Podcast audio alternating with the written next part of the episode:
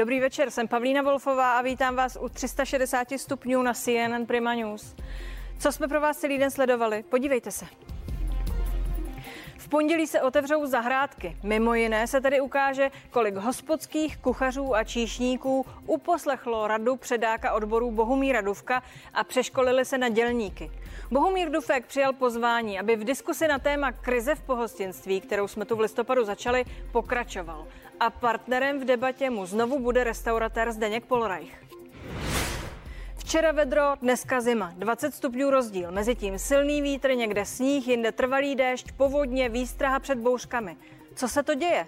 A jak dlouho to potrvá? Odpoví meteorolog Filip Smola.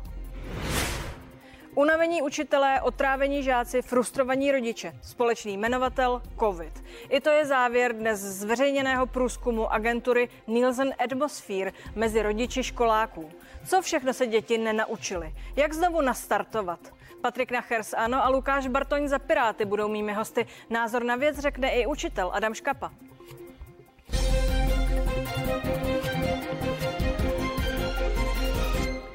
Distanční výuka není stejně kvalitní jako prezenční a projeví se to i na dalším vzdělávání našich dětí. To je závěr víc než tří čtvrtin rodičů školáků. Ukazuje to nejnovější průzkum společnosti Nielsen Atmosphere. Našli rodiče v distanční výuce jakákoliv pozitiva a kolik z nich by letos v létě raději poslalo děti do školy než na prázdniny? Rodiče trápí důsledky spojené s koronavirovými opatřeními. Nejvíc vnímají chybějící sociální kontakt. 49% rodičů uvedlo, že jim vadí absence pohybu venku. Velké mezery ve vzdělávání trápí 630% respondentů a 30% zaznamenalo problémy se soustředěním. Zajímavý je také pohled rodičů na prodloužení povinné školní docházky v době letních prázdnin. 35% rodičů by děti poslali do školy na čtyři týdny ještě v červenci. Pro dva týdny je 27 respondentů. Dlouhých 8 týdnů ve škole místo prázdnin by chtělo pro své děti 8% rodičů. Na distančním vzdělání našly i pozitiva. Děti se zlepšily v digitálních dovednostech a jsou více samostatné. Většina dětí se také, alespoň podle rodičů, těší do školy na prezenční výuku. Vedoucí citovaného výzkumu Hanna Friedlandrová. Dobrý večer. Dobrý večer, zdravím vás, Pavlíno, i diváky. Paní Friedlandrová, bylo něco, co vás na výsledcích eh, toho výzkumu překvapilo?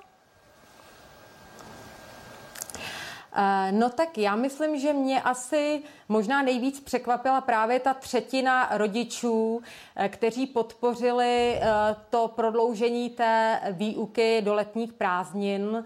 To mě překvapilo jako matku dvou středoškoláků a právě i s ohledem na to, že eh, rodiče že plánují ty letní aktivity a společné dovolené. Ale myslím si, že to svědčí zároveň o tom, že rodiče vnímají ty mezery ve vzdělávání způsobené tou distanční výukou jako významné. Možná, jak ukázal uh, váš výzkum, tak vůbec někteří rodiče začali vnímat vzdělávání svých dětí. Je to tak? Ano, určitě. Já myslím, že jedna možná z určitého pohledu i pozitivní je to, že se ty eh, rodiče určitě eh, možná více angažovali v tom vzdělávání dětí. Minimálně ty rodiče mladších dětí jsou také více informované o tom vzdělávání, než třeba byly eh, v té době klasické prezenční výuky. Eh, musím říct, že vy jste se ptali 1011 rodičů na přelomu dubna a května. Debaty o distanční výuce, tedy dle toho výzkumu, který jste dnes zveřejnili, rodiče uzavřeli s tím, že zkrátka dobře nedokázala nahradit klasické vyučování a děti se spoustu věcí zkrátka nenaučili. Shodli se tak eh, všude v republice? Eh, zkoumali jste ten lokální dopad? Já si myslím, že ty, ten názor byl poměrně konzistentní. Možná, že bych ještě tady ráda upřesnila, že ten výzkum ukázal tu nespokojenost s distanční výukou jako takovou, ale nikoli s tím, jak probíhala na těch konkrétních školách. To znamená, že ty rodiče nebo čeští rodiče jsou nespokojení s tím, že děti opravdu v podstatě tento školní rok nechodili do školy a domnívají se, že takto na dálku se prostě nedá eh, vzdělávat stejně kvalitně jako při té běžné prezenční výuce. Ale pokud se podíváme na to hodnocení té distanční výuky na těch jednotlivých konkrétních školách, tak vidíme, že dvě třetiny rodičů vlastně s nějakými mírnými eh, výhradami eh, byly spokojené s tím, jak to probíhalo, čímž si myslím, že se dá, dá říct, že ty školy si vlastně v rámci té možnosti s tím poradili ještě v celku dobře. Zároveň tím říkáte, jestli tomu správně rozumím, že rodiče kritizovali tu situaci, ten stav, nikoli třeba pedagogy. Eh, my jsme se ani neptali na pedagogy. My jsme zkoumali, jak vnímají tu distanční výuku jako takovou, eh, jaké problémy ty rodiče museli řešit při té distanční výuce a pak jsme se ptali na tu spokojenost s tou výukou v konkrétní škole, kam to dítě eh, docházelo. A tady se samozřejmě ukázalo, že ty rodiče to vnímají, takže, nebo dvě třetiny rodičů to vnímají, takže ty školy dělali v rámci možností, co mohly. A pak je tam samozřejmě ten zbytek rodičů, kteří byli nespokojení i s tím, jak to probíhalo na té konkrétní škole ale tady je potřeba říct, že z těch názorů rodičů vyplývá, že ty, ta konkrétní podoba té distanční výuky na těch jednotlivých školách se opravdu velice eh, odlišovala. Byly tam školy, které to zvládly zřejmě jako výborně a pak samozřejmě školy, které s tím měly velké problémy. Paní Flídenerová, byl tam poměrně velký záběr. Vy jste oslovili rodiče dětí od 6 do 19 let. Jsou rozdíly v hodnocení rodičů prvních a druhých stupňů základních škol a třeba středoškoláků? Eh, tak já bych řekla, že ty rozdíly mezi rodiči z těch jednotlivých stupňů škol eh, tam samozřejmě jsou a v některých ohledech jsou významné, ale jinde méně. A možná v těch zásadních zjištěních možná překvapivě zas tak velké rozdíly mezi těmi rodiči eh, dětí eh, různých typů škol nejsou. Například na tom, že děti se toho naučili eh, v té distanční výuce méně než při té běžné prezenční výuce, se shodují vlastně rodiče napříč věkem dětí a tím pádem i stupni škol. Ty rozdíly tam byly v řádu jednotek procent, třeba do deseti procent. A možná, že jako se ukázalo, že ta nejméně spokojená skupina rodičů, jsou rodiče dětí na druhém stupni základních škol. Uh, ukazuje se, že ty rodiče na tom prvním, že ty, ty, ty velké rozdíly se projeví samozřejmě v mnoha ohledech, například v tom, uh, jak jsou ty rodiče informovaní, do jaké míry se museli zapojovat do toho vzdělávání. Ukazuje se, že ty rodiče těch eh, mladších dětí samozřejmě se museli zapojovat mnohem více, jsou mnohem informovanější. Zároveň řešili třeba úplně jiné problémy, řešili třeba víc problémy s koncentrací těch dětí. Naopak ty rodiče rodiče starších dětí řešili třeba problémy s motivací těch dětí. A právě myslím si, že u těch dětí eh, na tom druhém stupni základní škol se možná sešla i určitá, určitý vstup těch dětí do puberty, eh, problémy typu i závislost na těch digitálních zařízeních. Prostě myslím si, že ta, tato skupina možná uh, i, i s ohledem na to, že ty děti ještě vlastně nejsou tak samostatné, jako třeba ty děti potom na středních školách, tak byla mírně nespokojenější, nebo ty rodiče vyjádřili uh, mírně větší nespokojenost. Ale jak Děkuji. jsem říkala, ty rozdíly jsou tam někde významné, ale v těch základních, uh, v těch zásadních věcech zas tak ne. Moc vám děkuji, že jste se k nám připojila a přeji pěkný večer. Tak jo, já vám také. Děkuji. Naschledanou. No a ve studiu výsledky a komentář výzkumu se mnou poslouchali poslanci Patrik Nachers, ano, dobrý večer, vítejte. Dobrý večer. A Lukáš Bartoň z Pirátu, vítejte. Dobrý večer. Eh, pane Nachery, je něco, co vás na tom překvapilo na závěru toho výzkumu? Tak mě překvapilo naopak to vysoké číslo, tuším, jsem četl dneska v denním tisku 75% eh, rodičů by chtělo, aby se v září opakovalo ano. Což, eh, což mě přišlo, že je, docela, že je docela hodně. A u té třetiny, eh, jak říkala paní, že třetina by byla proto, aby, eh, aby se přes léto povinně doučovalo, tak tam já skoro jsem teda byl větší optimista, nebo bych byl, že bych očekával, že by to mohlo být ještě víc, protože já si myslím, že to není jenom o té kvalitě té výuky samotné, to znamená, co se tam probíralo, jakým způsobem to bylo připravené, jakým způsobem se zadávaly třeba domácí úkoly a tak dále, ale že to je o té celkové atmosféře. To znamená, že eh, zejména přece i my jsme to jako těžko, eh, těžko prožívali ten poslední rok a pro ty děti prostě ta absence těch kontaktů, těch mimoškolních aktivit, sportovních aktivit, ta nervozita doma, teď tam ještě nikdy třeba byli i nemocní, teď jste všichni v uzavřeném prostoru, nemáte soukromí, ten, ten zvyklý režim, že vám v 8 zazvoní, učení, pak máte přestávky a tak dále. To všechno tam nebylo. A to všechno podle mě má dohromady komplexně vliv eh, na ty děti. Nejenom to kvantum nebo penzum toho, co se probere a co, co tomu č, mladému člověku jako zůstane v hlavě. A tam já si myslím, že ten rok, že my to teprve ani nevíme teďka, jak ten rok zanechal stopu na těch dětech. To a my se, k tomu, my se k tomu vrátíme. Pane Bartoni, eh, jak říkal pan Nacher, rodiče chtějí v září opakovat, někteří by chtěli třetina, eh, jak byla navrhovala protáhnout školní rok až do konce července. Eh, četla jsem na to reakci šéfa asociace ředitelů základních škol, který, kterého to šokovalo, protože nikdo nepomyslel na ty učitele. My budeme ještě dál mluvit o dětech, ale pojďme se bavit taky o tom, v jakém stavu jsou ti učitelé. On říkal, že jsou velmi unavení a že že ho šokuje, že by po nich někdo chtěl, aby nastoupili další směnu až do července. Eh, já musím říct, že tento průzkum eh, nechci říkat, že není relevantní, ale je to průzkum mezi rodiči, co si myslí o tom, jaké vzdělání, jaký kompenzace toho vzdělání potřebují jejich děti, ale Musíme se taky bavit o tom, na jaké úrovni jsou jejich děti, protože každý má na jiné úrovni to dítě podle toho, jak zvládlo či nezvládlo distanční výuku, jaké mělo možnosti. To znamená, máme zde děti, které zvládly distanční výuku, měli to štěstí, že jejich škola perfektně zvládla distanční měli výuku, doma. měli proto podmínky, měli motivaci a u těchto dětí je na místě prostě neuvažovat vůbec o nějakém dalším vzdělávání a dát jim prázdniny. No a pak máme děti, které vlastně potřebují něco dohnat, eh, eh, nějaké znalosti, dovednosti a je to v míře, které, která by mohla být eh, v řádu měsíce až dvou a tam jsou ty prázdniny ideální čas, protože... To, to rozumím, ale já jsem se ptala a určitě se k tomu vrátíme. Na ty učitele, víte, jestli na ně někdo pomyslel, protože oni eh, jedou distanční výuku, teď nově někteří rotační výuku a popisují to poměrně dramaticky. Jen krátce, protože bych jednomu z nich chtěla dát slovo. Ano, a jsou to učitelé právě eh, v září je dost pozdě, protože v září nastupují učitelé do běžného procesu a ještě k tomu, aby doučovali někoho navíc, to by bylo ještě extra zátěž.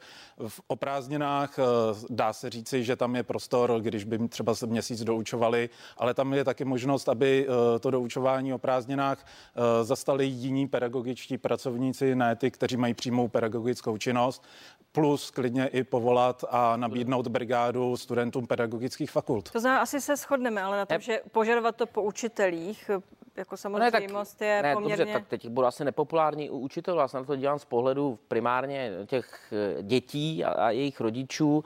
Prostě je potřeba si říct, že ten poslední rok byl pro nás, pro všechny obtížný a pro ty rodiče, co mají zejména ty děti, řekněme na tom prvním stupni, tak obzvlášť, protože ty rodiče chodili do práce a ještě vlastně asistovali dnes a denně eh, u, u těch dětí, to což za normálních okolností v normálním roce takhle není. Že? To pak to, to dítě odvez, odvedete do školy, eh, pak po družině ho vyzvednete, možná večer někteří, nevím jestli všichni rodiče, eh, udělají nějaké úkoly, ale teďka to bylo přece úplně jiné. To znamená, že ten záhul, když takhle řeknu, teďka ty rodiče prožívali, já neříkám, že ani učitele ne, ale ty rodiče prožívali celý ten rok. Takže já si myslím, že jakoby v duchu toho, aby se to nějak dohnalo, myslím si, že se to asi nedá totálně dohnat, tak eh, jakoukoliv formou, myslím si, a já jsem, mám tu zkušenost kolem sebe, jsem se ptal pár učitelů, jsou učitelé, kteří by byli ochotní prostě v létě se tomu věnovat, povolat eh, eh, studenty pátých ročníků, vím, že jste se na tom školském výboru o tom i bavili,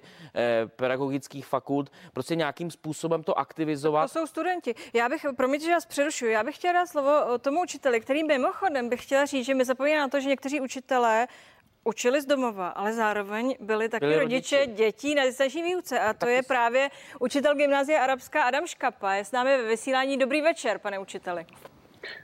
Dobrý večer, paní redaktorka, dobrý večer všem eh, v, eh, ve studiu.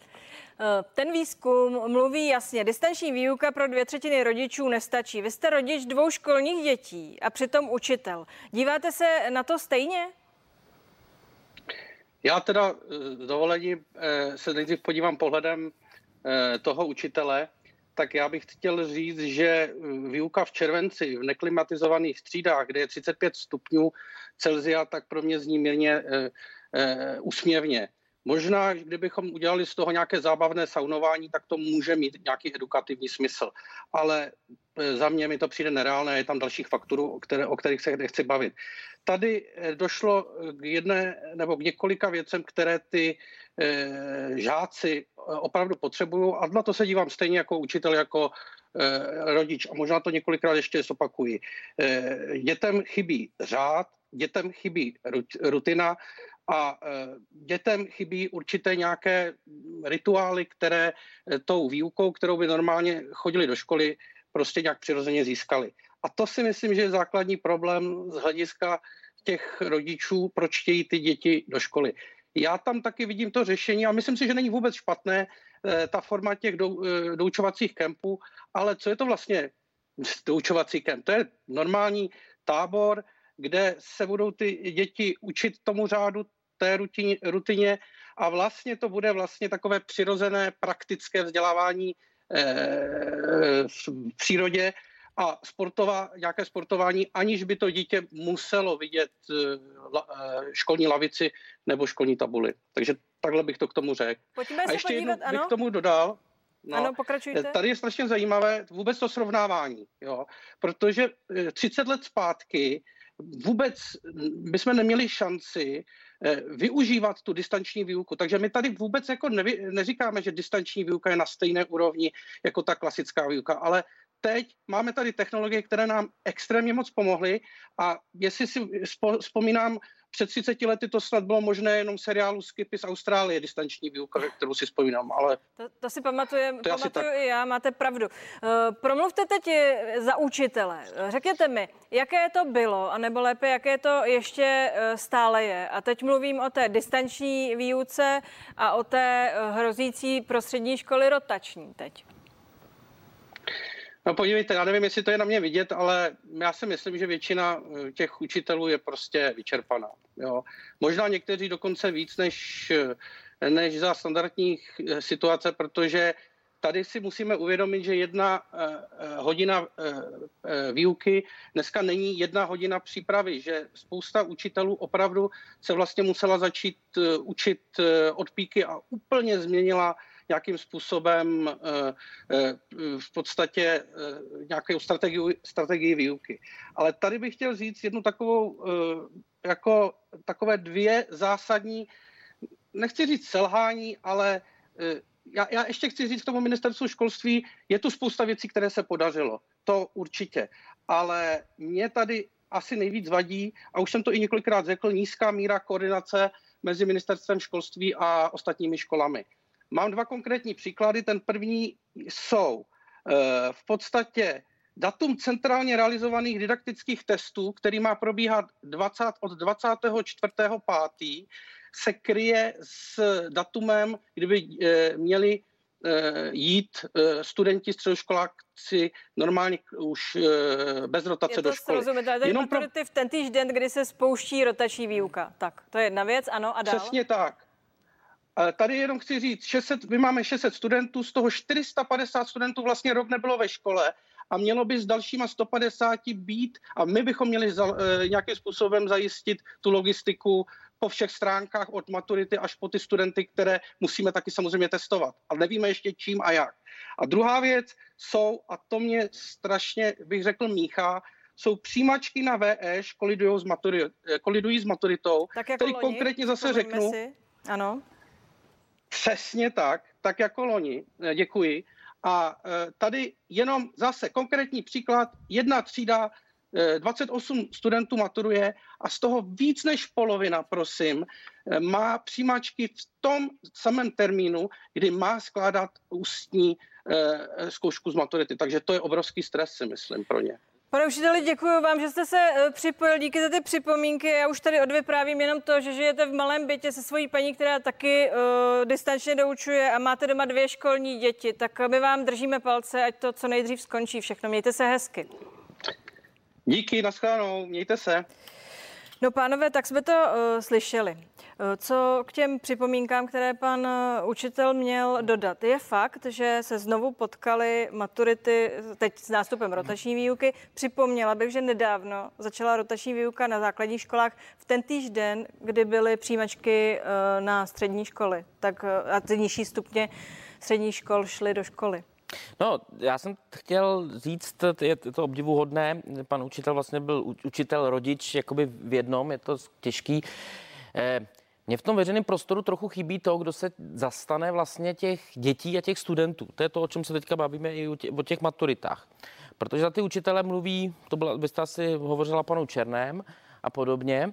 A ale pro ty děti, pro ty studenty ten rok byl fakt jako velmi náročný. Tam nefungují žádné kompenzace, posunutí, posunutí nějakých termínů odevzdání, daňový přiznání, nějaké náhrady finanční. Prostě to je výpadek, který možná, možná někteří budou dohánět hodně těžko nebo dokonce nedoženou.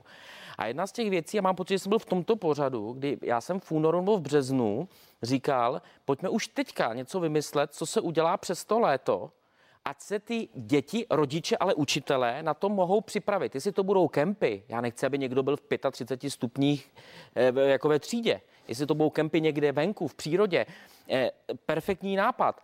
Ale a to samé no, jsme říkali... Dotlačil od... jste tu myšlenku No, říkáte, ano, tady jste seděl a tohle jste říkal. Ano. Podařilo se vám tu myšlenku dotlačit na ministerstvo školství? No, ne, tak my, vás někdo, funguje? To je ten, no, tak to je, ten, to, to je ta hranice úzká, mezi, mezi rolí zákonodárce jako poslance, který může na to upozorňovat v tom veřejném prostoru, může navrhovat nějaká usnesení, může otevřít ten bod. My jsme ho měli opakovaně, narážím tím tedy nejenom na to letní doučování, což je téma dnešního večera, ale právě třeba i na ty maturity, my jsme tady opakovaně říkali, nebo já jsem říkal, aby, aby jsme uvažovali v těch individuálních případech o těch úředních maturitách, které jsou třeba na Slovensku už druhý rok a v té chvíli ty studenti by měli úřední maturity a teď by se mohli připravovat na ty přijímačky na vysoké školy, protože oni jsou teďka, kromě toho, co řekl pan učitel, znevýhodněni v tom, že ty slovenští studenti, kteří studují u nás, tak se vlastně nemusí připravovat na tu maturitu, protože mají úřední a můžou se připravovat rovnou eh, na ty přijímačky Maturity na vysokou bych se školu. teď, protože to byla velká debata a ano, ale, k ní spějeme teď. Ale že, že prostě to téma není tak, že teď jsme všichni generálové po bitvě, nebo já teďka tady budu jako mudrovat po bitvě, ale že prokazatelně tady v tomhle pořadu, jak o letních školách, tak o těch maturitách, protože my se na to musíme učit, umět dívat očima těch studentů, těch dětí, protože oni tady nemají žádného zástupce. Tak pojďme být zástupci. Fakt je ten, že to, co říkáte, je pravda. My žijeme rok v nějakém systému, zjevně opakujeme ty stejné chyby. Eh, proč? Proč myslíte, že to tak je? Protože jsme na ně nezareagovali, respektive vláda na ně nezareagovala. Já teď si musím říci, že eh, jako opozice jsme k tomuto vládu neskutečně hodně kolikrát vyzývali, ať nám představí plán, co bude, když se stane toto, co bude, když se stane toto. Eh, to, aby představilo ministerstvo školství plán, jak kompenzovat výpadky vzdělávání, bylo na školském výboru měsíce už dávno. A teprve tento týden ministerstvo tento plán pošle do sněmovny. Já jsem svolal na příští týden ve čtvrtek pod výbor pro regionální školství, který by se tím měl zabývat. Zatím jedinou informaci, kterou mám, je, že ministerstvo plánuje ony uh, letní kempy, ale pro mě je to málo. Pro mě je to jeden jedna z dílčích eh, opatření, jedno, co by mělo být, to ale musí to být. řešení. Je to pouze na, te, na uh, toto léto a je to zaměřený uh, hodně na základní školství ale neřešíme, co bude s těmi studenty uh, učňovskými střední školy, kteří končí. Těm těm to nemůžeme vynahradit. A tam musí být plán, jak to vynahradit jim, jak jim dát ty znalosti a dovednosti, které potřebují zejména u učňovského školství, kde je největší procento praktické výuky, tak ta distančně nej, nelze. No a kdy, kdy finálně uh, myslíte, že k něčemu dospějete a na něčem se shodnete? Prosím o rychlou odpověď. Může dojít k jakému závěru? Připomněla bych, že za uh, měsíc a půl přijdou ty prázdniny. No, já, tak já očekávám, že ten termín, pokud vím, je 15. května na, na, na školský výbor.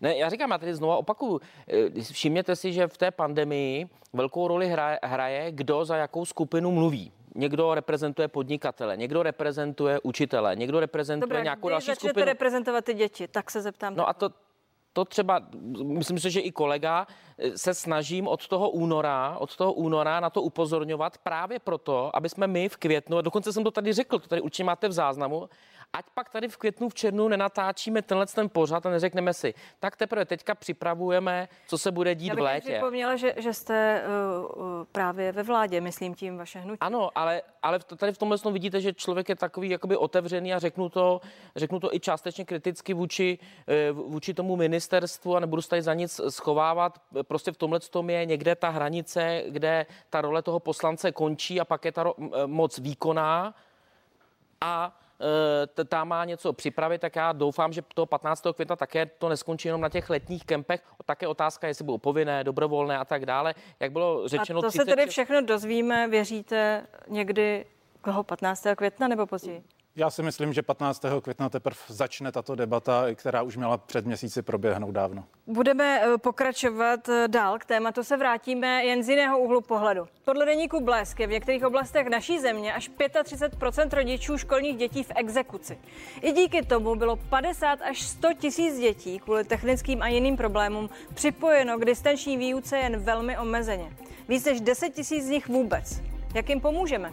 Zeptám se mých hostů. 360 stupňů bude pokračovat.